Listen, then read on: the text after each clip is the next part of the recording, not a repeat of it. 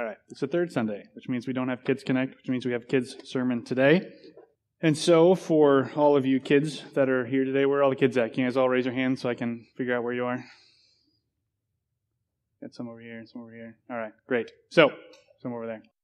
Um, last week, when you guys weren't here, you guys were in the other room, we talked about how the church is a family.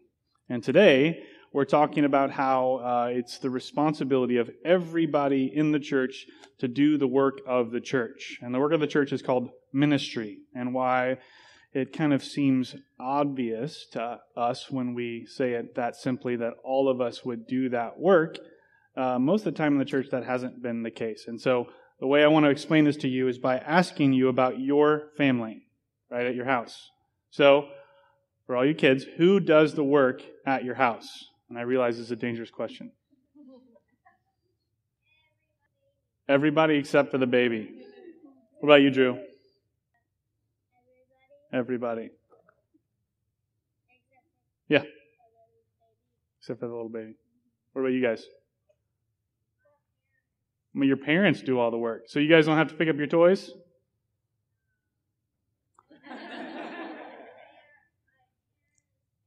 and you guys? Awesome. And Elliot. So great. Everyone does the work. Yeah, that's exactly right. Right? Sometimes in the home, you know, like I'll freely admit, my wife probably does more work in the home than I do, uh, because she works harder and I'm lazy. Uh, and I don't pick up as many toys as our little girls do uh, because they pick up most of their toys because we force them to at gunpoint. Not really. We actually don't do that. That's right. One day we'll have a kid's sermon on sarcasm. And so yeah, that's that's it. I mean, it's it's when we think about it that way, right? Our family at our house, everyone does the work in the home. And since the church is a family, it makes sense here that we would all do the work together, right? It's not just one person's responsibility to do the work of ministry. And so we all do it together. So there you go. Short, simple, uh, and obvious. Uh, but as we work through the text today, we're going to kind of recognize that even though we know that in our heads, even though we understand that, uh, that's not the way the church works most of the time. And so we want to be a church that corrects that and that fixes that, uh, at least here. So, before we read our first passage today, I want to explain where we're going the next two weeks, right? We set out on this four week course where we were working through this kind of understanding that we have of what the church is. And that's that we are, as a church, a family of saints who are ministers and messengers. And so, two weeks ago, Daniel uh, came up here and he talked about what it means that we are saints. Last week, we talked about what it means that we are family, both what it means and kind of how to do or, or fulfill that role that we have as uh, people who have been called by God and gathered into his body, which is the church. And so then, for the next two weeks, starting today, we're going to talk about the fact that we are ministers and messengers. And I want to explain where these words come from and kind of what the difference is between them. And so last week, I told you all that when we kind of came up with this definition, the way we did it is we went through the New Testament and looked at like every word that the New Testament authors call us as a church and then kind of group those under these kind of four main terms, which would be our family, saints, ministers, and messengers. And for ministers and messengers, there was kind of this group of terms disciples, servants, Christians, ambassadors, ministers, witnesses, messengers, and royal priesthood. And it was really hard to figure out which one of those words go into which category. Like, for example, we're all called to be servants. So, does that mean that I, as a Christian, am called to serve you guys, fellow Christians, fellow family members in the body of Christ, or uh, my neighbors who may or may not be believers? Yes. Or we're called to uh, bear witness to the truth of the gospel. Do I do that uh, to you know my my Christian dad or my non-Christian aunt? Yes. Right? We do uh, both of those things. And so these two terms, ministers and messengers, they're not really distinct. They're kind of two different ways of looking at the same thing. They talk about the reality that we are called to do all of these things both inside the body of Christ and outside the body of Christ, and that we do each of those things in different ways, right? In uh, Ephesians, sorry, not Ephesians, in Romans 15, 18, I think we have this verse. Paul says this. He says, For I will not venture to speak of anything except what Christ has accomplished through me to bring the Gentiles to obedience by word and deed. So Paul's going to go out and he's going to bear witness to what God has done through him. And he's going to use words, speaking, and deeds, actions, to show that that has happened. And so this week, we're talking about kind of the, the deed part of being ministers and messengers. And next week, we're going to talk about the word part of it. We're going to talk about how we share the gospel and speak the truth of who God is and what He's done. But at the very beginning, I want to make it clear what I'm not saying today. Right? Next week, we're going to focus on sharing the gospel verbally. But if you just come today and don't come back next week, I want you to know that this is not me saying share the gospel and if necessary, use words. That's not what I mean. Uh, Jerry Howard, when he spoke here, he used an illustration to show how uh, idiotic that kind of an understanding of preaching the gospel is. He said, That's like telling someone, Give me your phone number, and if necessary, use numbers. And this week, I sent him a text in the middle of the night his time to ask him, hey, what was that illustration you used for that again? I can't remember. And so I woke up the next morning to a message on my phone that said, send me your number and don't use any numbers. And I was just like, I, I can't do that. That's impossible. Why are you asking? And then I realized after I'd woken up a little bit that he was telling me what the illustration was, which shows it's impossible. Right? We cannot share the gospel without words and deeds. Um, but if we have to pick one or the other, use words. Right? If you do not share the gospel with your non Christian neighbors, they will die and go to hell. And so do it. Share the gospel because we're commanded to in God's word. And so while we're not focusing specifically on the word part this week, know that it's something that we need to do uh, and something we should do. And if it's something that we don't do it, we're being disobedient to what He's called us to do. So, our main point today is that we are all ministers, all of us, ministers commanded to do ministry like Jesus did so that his church grows holistically in maturity. And we're going to walk to a few passages where we see this fleshed out. But we're all ministers, every single one of us.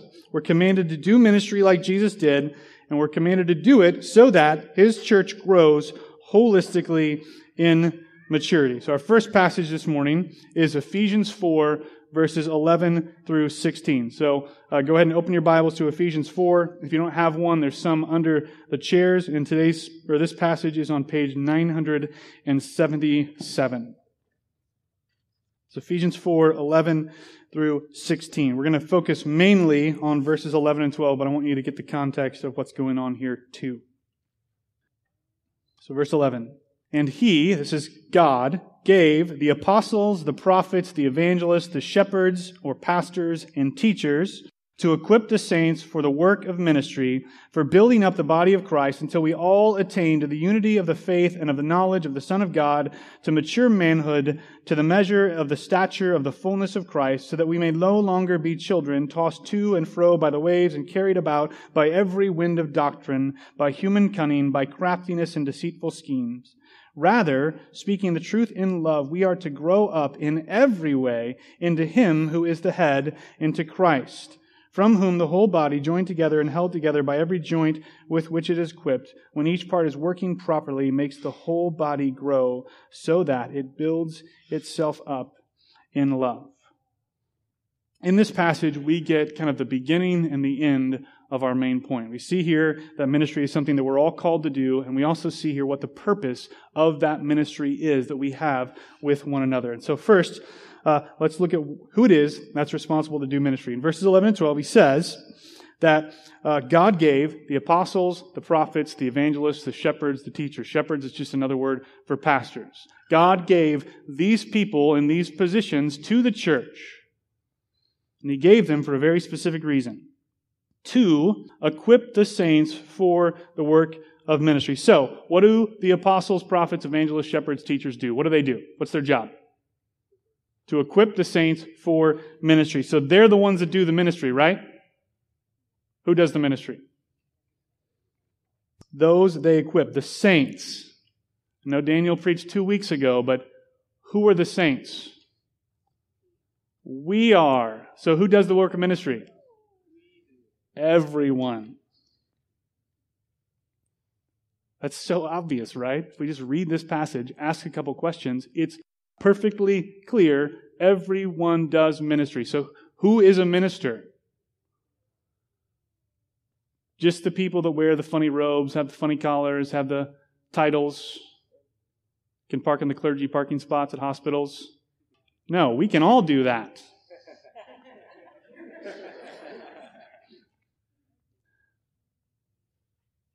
the only difference we see here is that some people are equippers or trainers and everyone does the ministry. So we know right off the bat that we are all commanded in Scripture to do ministry. We're also going to see this again in the next passage. But why? Why do we all do the ministry? This comes up in this passage too uh, right at the end of verse 12 to equip the saints for the work of ministry for, this is the purpose, this is the reason for this ministry, for building up the body of Christ until we all attain to the unity of faith and the knowledge of the Son of God, to mature manhood, to the measure and stature of the fullness of Christ. The church, all of us, do the work of ministry so that all of us grow in maturity. What does maturity look like? He tells us in this passage. Or, or maybe more accurately, who does maturity look like? Christ, right? This is place where the Sunday school answer is the right answer. Jesus is what maturity looks like. And honestly, that to me is incredibly uh, daunting. Like, it's a task that as soon as I start to think about it, I know, like, that's impossible. And so my brain immediately starts giving reason after reason after reason after reason why that will never happen. And I shouldn't even bother starting down that path because I won't get there. And that's because I think when we think about growing in our faith and growing in discipleship and growing in Christ's likeness, we think as if we're all supposed to conform into this one image, which is what the Bible says, but we think like one personality. Right? How can I be like Jesus? Jesus probably wasn't as sarcastic as I am. And I need to be sarcastic less often. But I also need to learn how to use my God given hilarity uh, for His glory. Like, that's who He's made me. Like, and He's made you someone different. And so to think that like we're all supposed to be the same person just sounds really backward from what we know about the fact that he's created us in his image and he's created us unique. And so there's a guy named Mike Breen and another one named Dallas Willard who both wrote books on discipleship and use very similar language where they talk about the fact that discipleship is becoming who Jesus would be if he was you. Right? So it's not about becoming someone else. It's about thinking about your life, your personality, who God has made you, and then imagining what perfect obedience in that would look like. So it's what I just did. I recognized, hey, like I'm sarcastic. I need to be less sarcastic. But it's still okay to make jokes. Still okay to have a sense of humor. I just need to figure out how to do that in a way that's obedient to God and glorifying to Him.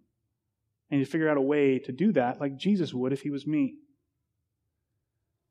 That's what maturity looks like. And I said in that main point that we want to grow holistically in maturity. Here, I obviously mean that we need to start wearing clothing made of hemp and eat bran muffins and, you know, grains that no one can pronounce properly so that we can be these holistic Christians. Do Tai Chi in the mornings in our backyards, right? That's not holistic. Holistic means all of us, our entire person, our whole person. Is what Paul means when he says, grow up in every way into Him who is the head, into Christ. All of us needs to be matured. Our entire life. And this is really, really, really important because we don't think this way. We think my spiritual life needs to grow in Christ. Right? When I when I do spiritual things, I need to mature in that. But the rest of my life, it's I mean, it just kind of stays the same. Or maybe you think like that, you know, sin and disobedience to God is just something that's kind of over there in the corner. And as long as you don't engage in it, it doesn't engage in you. Like it just, it just can kind of stay there in your life, like that, you know, toolbox down in your basement. And as long as you don't go out downstairs and open up the toolbox and start using them, they don't have any effect on you. But sin isn't like that. Sin is something that's not over there. Sin is something that's in us. And the Bible says that it wages war against us, against the spirit that's trying to make us more mature in every way in Christ. So Paul tells us that we need to be killing sin so that it's not killing us. So we need to recognize that we need to grow in maturity in every way. We need to grow holistically in every part, every nook and cranny of our life. It needs to be brought into submission to who God is and what He's done for us. That's what maturity looks like. Looks like a pervasive uh, Christ likeness that's being cultivated in us. And this is another reason why all of us need to do the ministry. Because there are things that me and the other elders can't teach you about. Because we haven't struggled with that thing or this thing.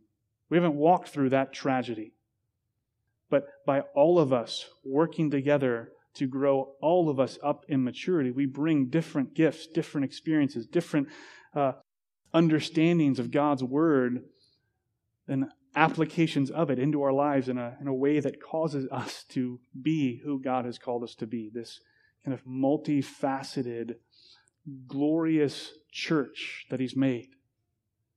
And if any of us stop doing our part, everyone else suffers. We're all commanded to do ministry. We do this so that the church grows holistically in maturity. But what does the work of ministry look like?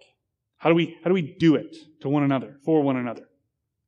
Wouldn't it be great if in Scripture we had a, a pattern or a model for ministry that we could follow? Someone who shows us what ministry looks like. Obviously, we do turn to Matthew 28, 18 through 20. It's on page 835 if you're using one of the uh, chair Bibles. This passage and the next one are where we're going to get that kind of middle part of that main point. We all do ministry, we do it so that we all grow in maturity, and we do it like Jesus did. So, Matthew 28, 18 through 20. Most of you will recognize that this is the Great Commission. So, we're actually going to start in verse 16 here. Now the eleven disciples went to Galilee, to the mountain to which Jesus had directed them. And when they saw him, they worshipped him, but some doubted. And Jesus came and said to them, All authority in heaven and on earth has been given to me. Go therefore and make disciples of all nations, baptizing them in the name of the Father and of the Son and of the Holy Spirit, teaching them to observe all that I have commanded you. And behold, I am with you always to the end of the age. We need to see several things here. We're not going to walk through the passage completely because we don't have the time for that. We're going to see a few things and then move on to another passage which is very closely related to this one. The first thing we need to see here is that Jesus, as he says, has all authority, has all authority in heaven and on earth. It's been given to him. That gives him the authority to make this command. And so the reason why we keep this command, the reason why we go and make disciples, the reason why we do what Jesus says is because he has all authority. He has the right to tell us to do this. And so we should. He has all authority. The second thing we need to see is that the command here is to make disciples. A lot of times when people talk about this passage, they make a big, a big push about the go. Like we need to go somewhere so that we can make disciples. The problem with that is where are these guys at? They're on a mountain. Who's with them? Jesus, the other disciples. So, who are they going to make disciples of up there? No one. They're all already disciples. So, they go down the mountain to where people are that need to be made disciples so they can make disciples. Like, that's all we need to know about the going. Should we go overseas to make disciples? Absolutely. But we can go to Walmart to make disciples. We can go to our house to make disciples. We can go to a school to make disciples. The only thing, the only place we need to go in order to make disciples is a place where disciples aren't. We can go to church to make disciples. And it's not just to grow disciples. Right? Discipleship's a great thing. We should be pouring into one another, growing each other in Christ. That's the work of ministry. But that's not making disciples because all of those people already are disciples. Making disciples is taking someone who is not a follower of Christ and speaking the truth of the gospel to them, ministering to them indeed, so that they believe the gospel and become a disciple. That's what it means to make a disciple. And so if we're not doing that, that's not happening, if we're not seeing that happen in our church, then we are not a church that's making disciples. And that's not something I want to acknowledge. Because I think we're a church that does discipleship very, very well. But we're not a church that makes disciples well. I don't think that that should, you know, cause just this guilt and shame to fall on us so that we just, you know, wallow in our lack of disciple making. Because, on the one hand, right, God causes people to believe the gospel, not us. But I do think it should cause us to question whether we are being faithful to do what He's called us to do. Whether we're being faithful to walk into His commands of making disciples and sharing the gospel.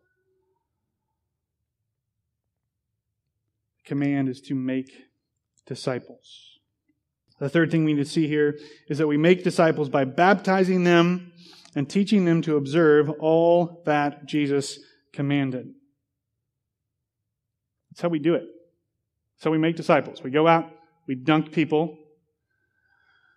preferably willing people, and then we teach them all that Jesus commanded. And I think that here's another place where there's just kind of a disconnect for us because we think of teaching like this, right? Let's round up a bunch of people, get them in a room, and start instructing them about all the commands that Jesus gave. But that's not what he did.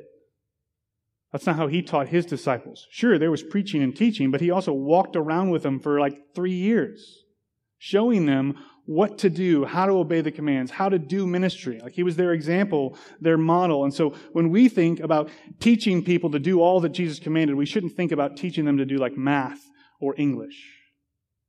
We should think about like teaching someone to, to roller skate.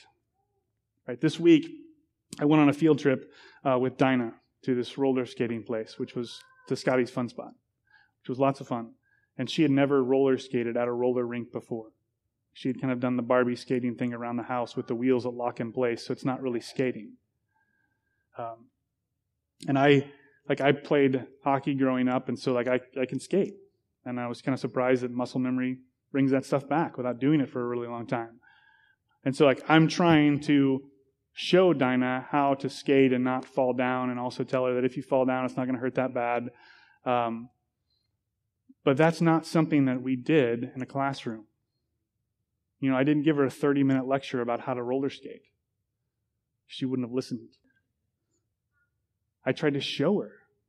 Tried to show her how to stand, how to put her feet, how to, you know, what to do when she falls down. And was there to hold onto her arms so that she didn't fall down. Like that's what it looks like to teach someone to do what Jesus commanded them to do. It's more like that kind of teaching than it is like, you know, just giving them information transfer and hoping that they get it and understand it so that they can do it. And so when we think about going out to make disciples, going out to train people, to teach them to do all that Jesus commanded us to do, we need to give them that practical knowledge instead of just you know, trying to transfer information or tell them to read a book. And do it with them. The fourth thing we need to see here is that just like Ephesians 4, this applies to all of us. Uh, there are people who will say, you know, like this command was given to the disciples, or this is a passage that describes what has happened and doesn't prescribe to us what to do. So, you know, we don't need to fulfill the Great Commission. It was just, just for the disciples. The problem with that is that this is a command. And so the disciples were told by Jesus, Go out, make disciples, and tell them to do everything that I've told you to do. So what do they do when they get to the end? They say, Go and make disciples. Jesus has all authority. Go out, baptize people, teach them to do everything that He's told you to do through me. This is a command that they were commanded to command to others. And so we make disciples because he told them to make disciples, and they went out and made disciples, and those people went out and made other disciples, and those people went out and made other disciples, and somewhere down the line, someone made us a disciple and told us, hey, you need to do the things that Jesus tells us to do in his word. And so we see in Matthew 28, hey, here's this command go out and make disciples. This must be one of the things I'm supposed to do. And so we are called to make disciples. The last thing we need to see here is that it comes with a promise. At the very end, he says, I'm with you always to the end of the age. We're not making disciples of ourselves. We're making disciples of Christ, and we can do that because he promises to be with us along the road of disciple making. Just like he was with them, he will be with us. It's like we often talk about discipleship as this, this life on life thing. It's a trendy way to talk about it because, you know, we, we do life together.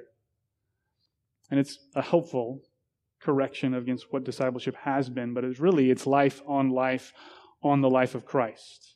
Like he is part of what we're doing as we meet with people. Like he's promised to be with us. And so when we're with others, we should, I think, remember and, and remind them of this promise that Jesus is with us. This isn't something we're doing in isolation on our own. He's in us, He's with us, and He empowers us to do what He's called us to do. So, Jesus here in Matthew 28 tells us to go out and make disciples. He tells us to do it because he has the authority to do it. He tells us what to do when we go out and make disciples. And then he promises to be with us. And when we think about this passage, we often think about it uh, if it was given in like some sort of vacuum. Like this is the, the one command he gave the disciples. It's like, what do we do? What do we do now? I know I need to go out and make disciples. I know that I need to teach them everything, I know I need to baptize them. I know that Jesus is with me, but like how how do I do it? Well, this isn't at the beginning of the gospel. This is at the end of the gospel. The reason why Jesus can say, go out and do uh, go, go out and make disciples and teach them to obey all that I've commanded you is because he knows what he's commanded them to do. Because again, he spent three years with them. He taught, he preached, he ate with them, he slept with them, he, he healed them when they were sick. He, you know, traveled from village to village to village to village. He spent time in a boat with them. Like these guys did life together with Jesus. And this isn't the first time he sent them out to do ministry. Flip over to Matthew 10 to the, to the left. It's on page 814. Matthew 28, it isn't a new commission. It's a expansion of an earlier one that he already gave to them in Matthew 10.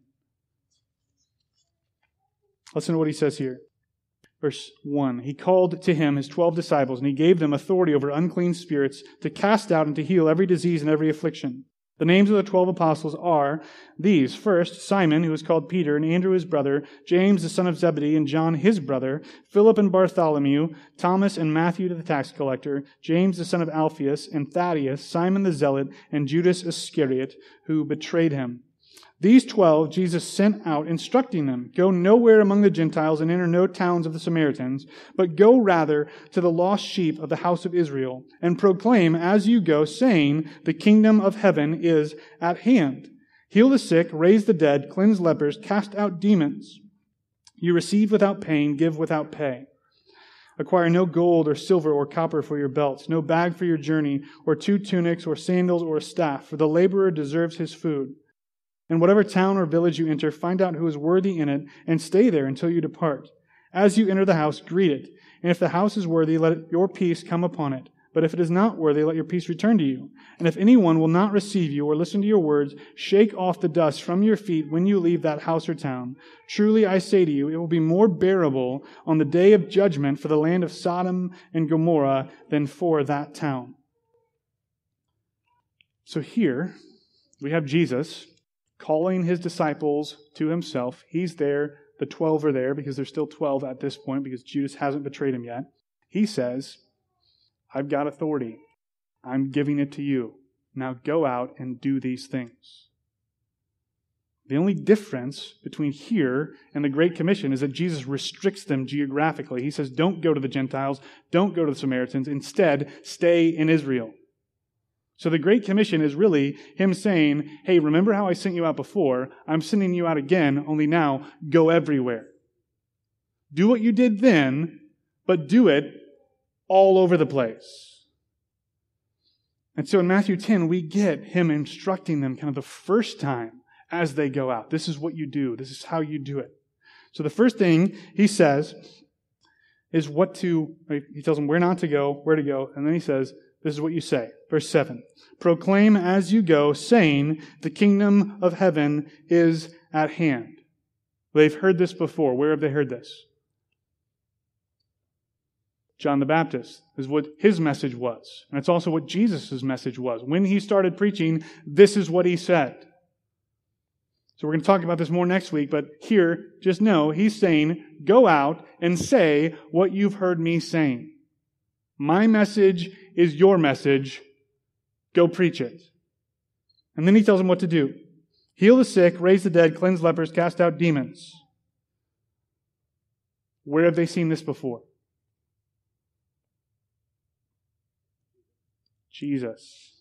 Right? If you read Matthew 8 and 9, there's examples of him doing these things. He's not saying, go out and do something entirely new. He's saying, go out and do the things that you've seen me doing everywhere we've gone. So his message is their message, and his ministry is their ministry. They're told to go do what they've seen him doing. And they can do this because they haven't been learning in the classroom. They've been learning on the road with him. He's been making them disciples. And they know how to do the ministry that he's called them to do because they've had him as a model. For us, we have to think about it a lot harder. Because uh, we don't have Jesus to come alongside us and show us how to roller skate. But we do have his word. The guys that spent three years with him wrote down what he did, they wrote down what he said so that we could read it and learn from it.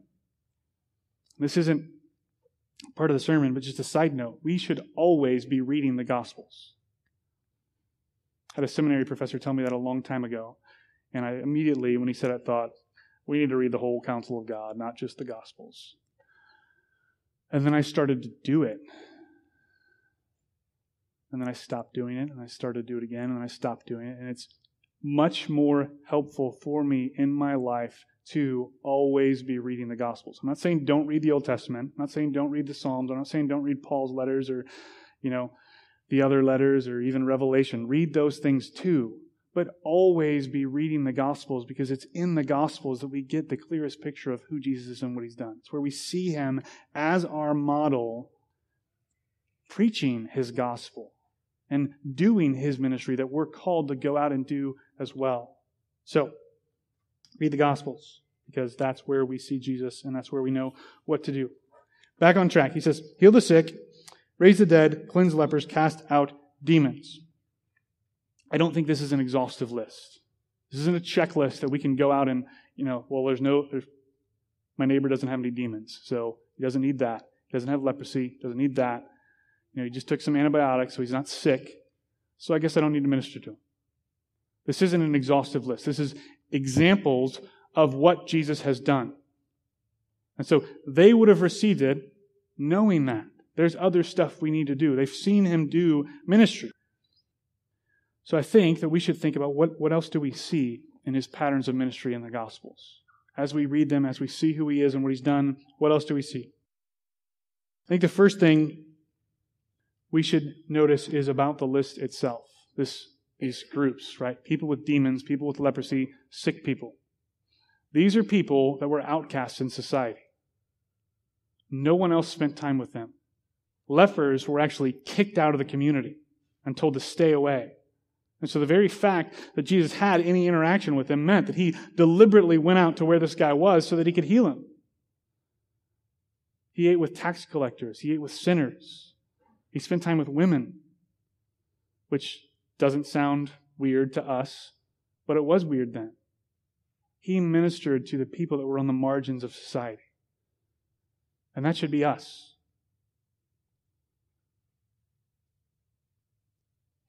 So if you don't have someone in your life that no one else wants to spend time with, find them and spend time with them. Like we're called to help those that no one else is helping. And it's hard. It's uncomfortable.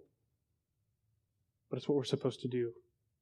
It's how Jesus did ministry. It's his pattern. So practically, you know, what, what does that look like? An easy thing to do is eat.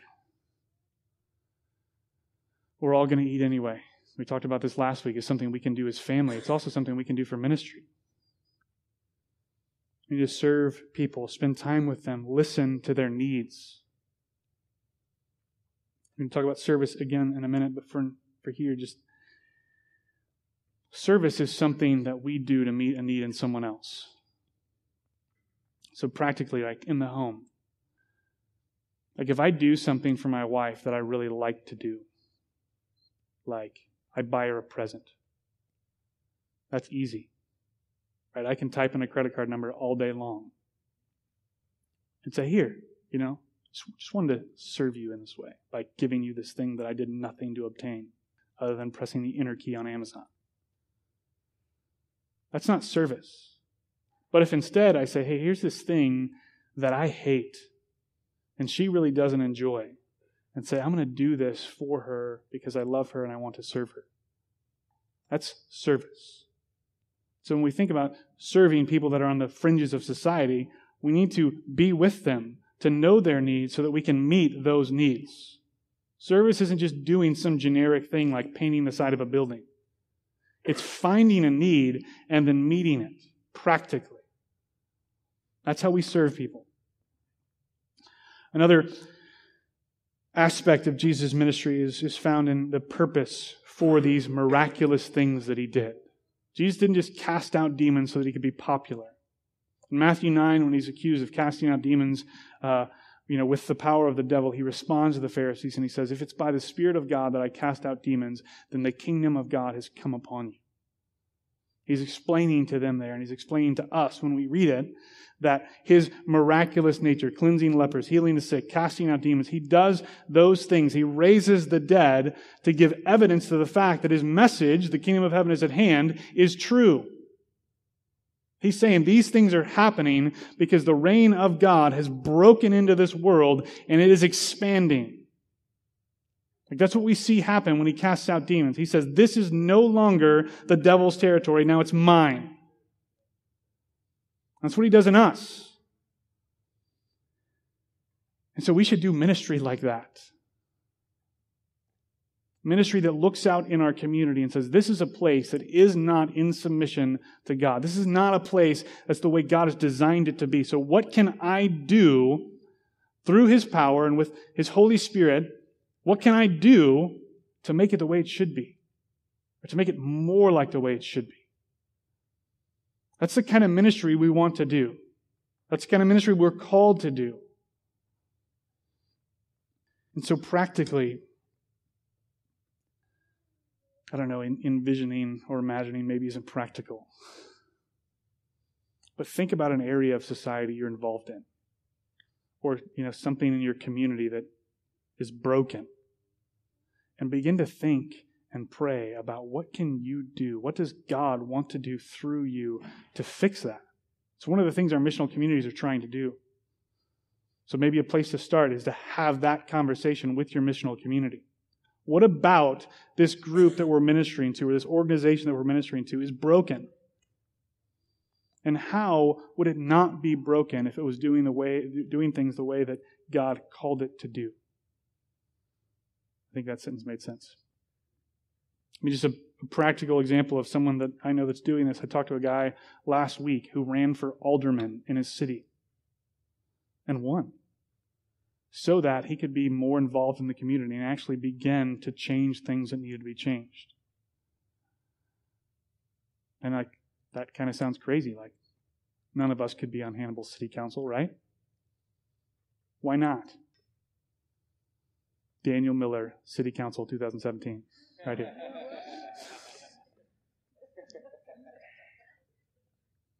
We already talked about service, but in the word minister in, the New Testament, it picks up this technical meaning, minister. But at its most basic level, the word means service. And a lot of the time, that's how it's translated. We think of ministry as some big, complicated, scary thing. But it's, it's serving others. And Jesus himself says that he came uh, not to be served, but to serve and give his life as a ransom for many. Like if you think of anyone that should not have to serve, it's him. Right? He's the King of Kings and Lord of Lords. That's way above a servant. And in that same passage, he encourages his followers to serve too. To not be arrogant, to not be prideful, to not lord things over others like the Gentiles do, but instead to be humble, to be servants, just like he is. So when we think about ministry, we should look for opportunities to serve others, to hear their needs and to meet their needs. We could read the Gospels again and again and again and again and again and continually see new ways we can minister like Jesus did.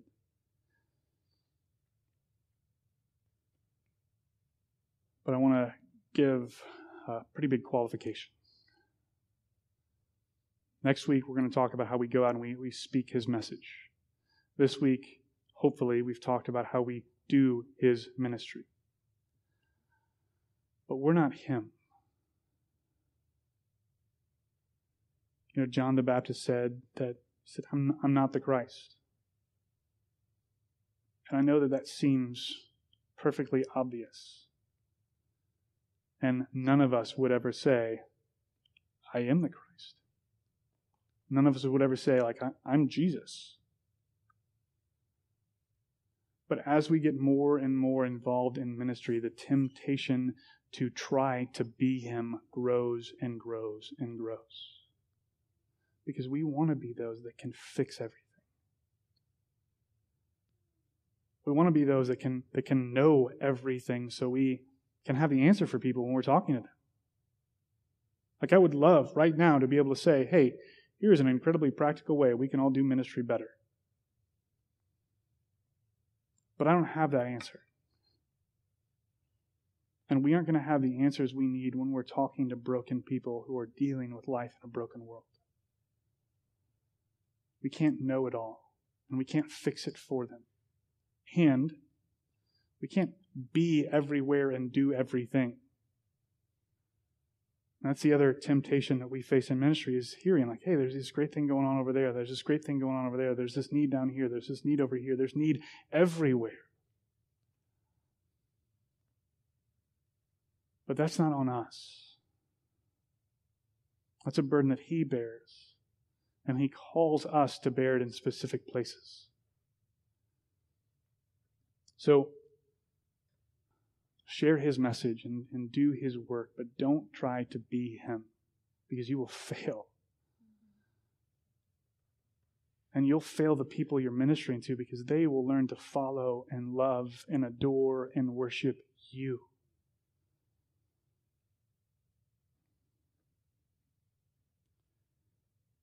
We're all commanded to do ministry.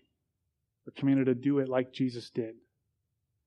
And again, that's not something that we can, you know, specifically walk out and know ahead of time. We do that by reminding ourselves again and again and again and again of who He is in His Word, the kind of ministry He did in some big categories, and then we try to apply that in practical ways as we're doing ministry.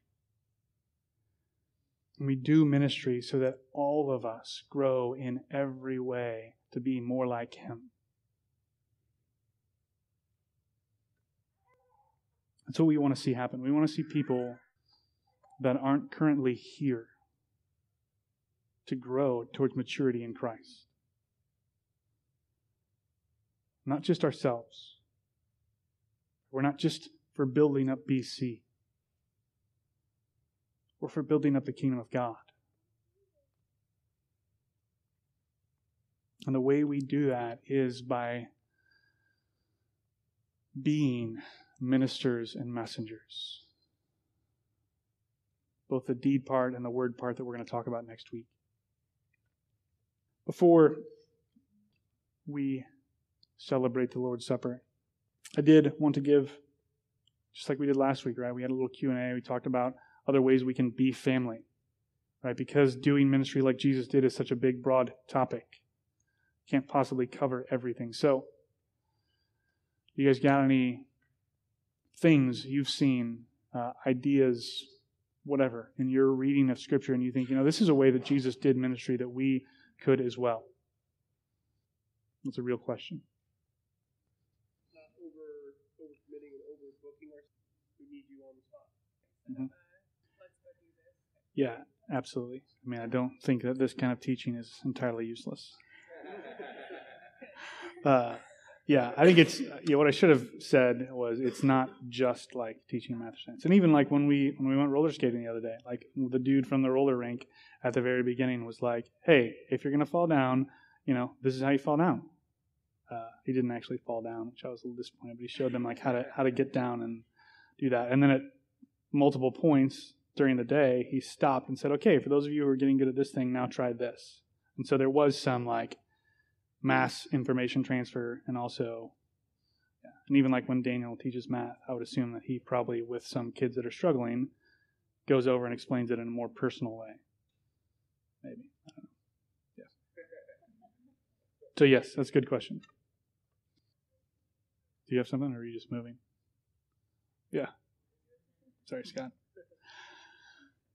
obviously we need to be reading the gospels more so we've got more answers to this question yeah, I mean, I think that just reading through the Bible and seeing, hey, Jesus does ministry in this way.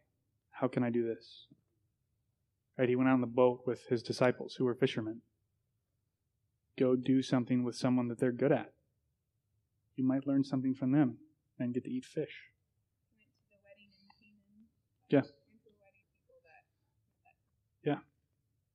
Yeah, he I mean he was yeah, able to serve because he was there. Yeah. Yeah, Yeah, I don't either. I mean, I think some. I think some of that comes in next week. You know, like I mean, because to me personally, you know, the the reason why I would have an issue with with that is because I I believe firmly that the the gospel is about us flourishing as human beings. You know, not not having our best life now. That's not what I'm saying, but uh, by us growing in every way to mature manhood, to be, you know, who God has designed us to be.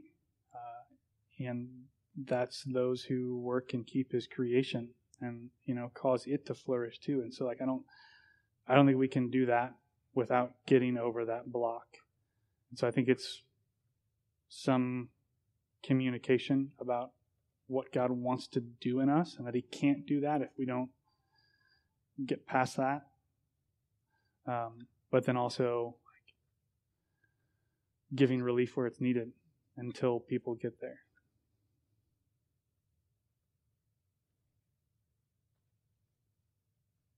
But with that, I would say that I think a lot of those systems exist because the church isn't doing its job.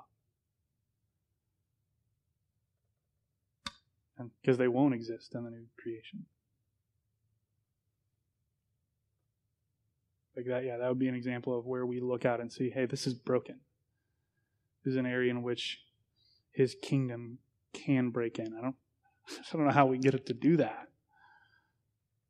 But city council, Congress. But I mean, seriously, like Tim Keller, when he talks about how we change or how we how we minister in society, gives three categories. The first one is relief, which is like, you know, person's heater broke, they don't have the money, it's the winter.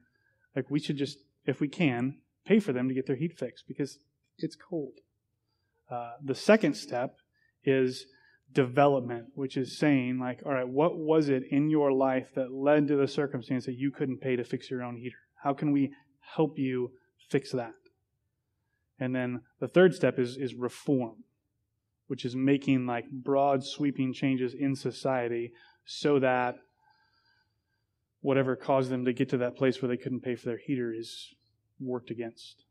Like we want to be believers, individuals who do those kinds of things. Which is why Daniel Miller is running for city council. Or why someone should. Seriously. Okay.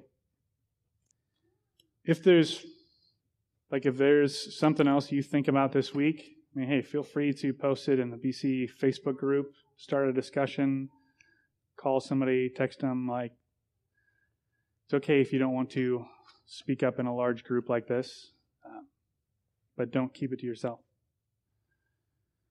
And with that, where the elders are also always open to questions, comments, feedback, ideas, criticism, whatever. All of our email addresses are on the bulletins. You can also send an email just to elders at bchannibal.com and it goes to all of us at once. So you don't even have to type in multiple addresses. It's really easy to communicate with us, so there's no reason not to if you want to.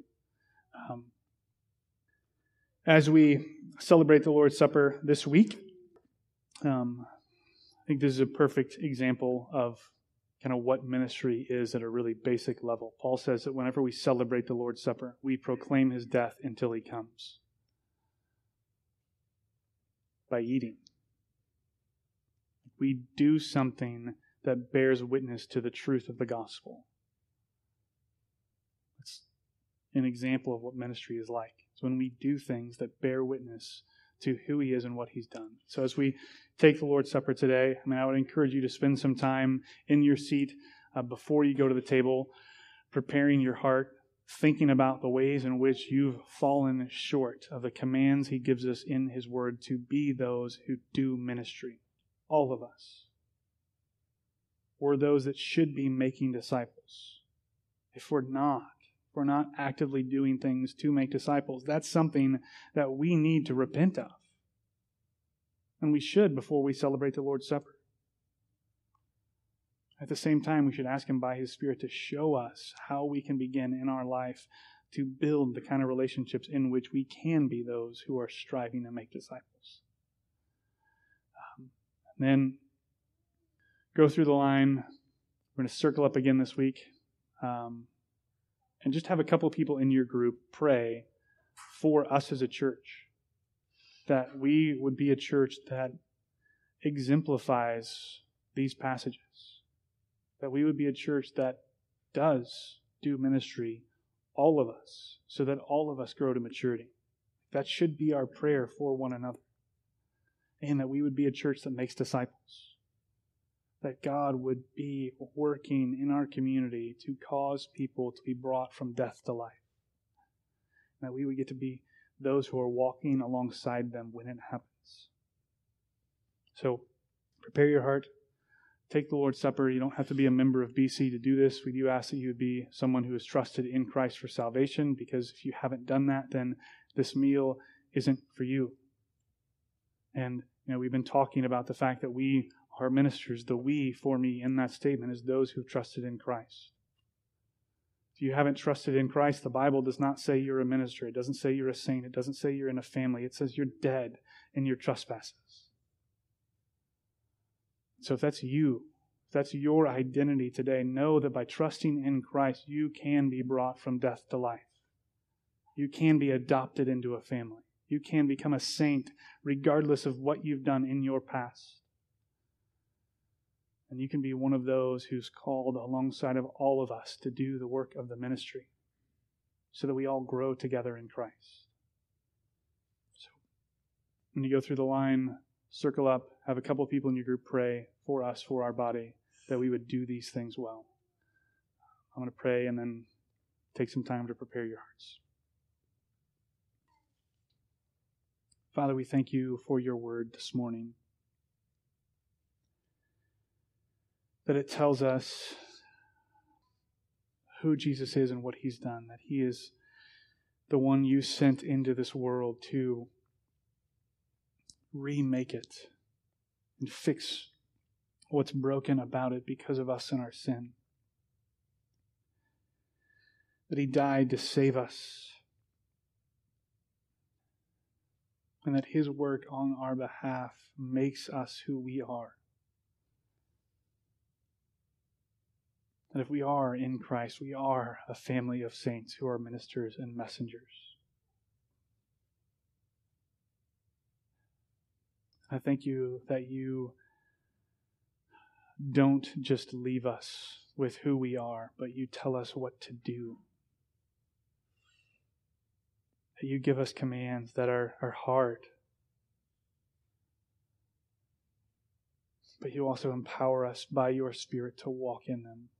So I pray today that you would help us, both as individuals and as a church, to be faithful to do what you've called us to do. That we would be obedient. That we would know that our obedience is only a product of grace. Pray now that you would send your Spirit to help us to prepare rightly to celebrate your death on our behalf.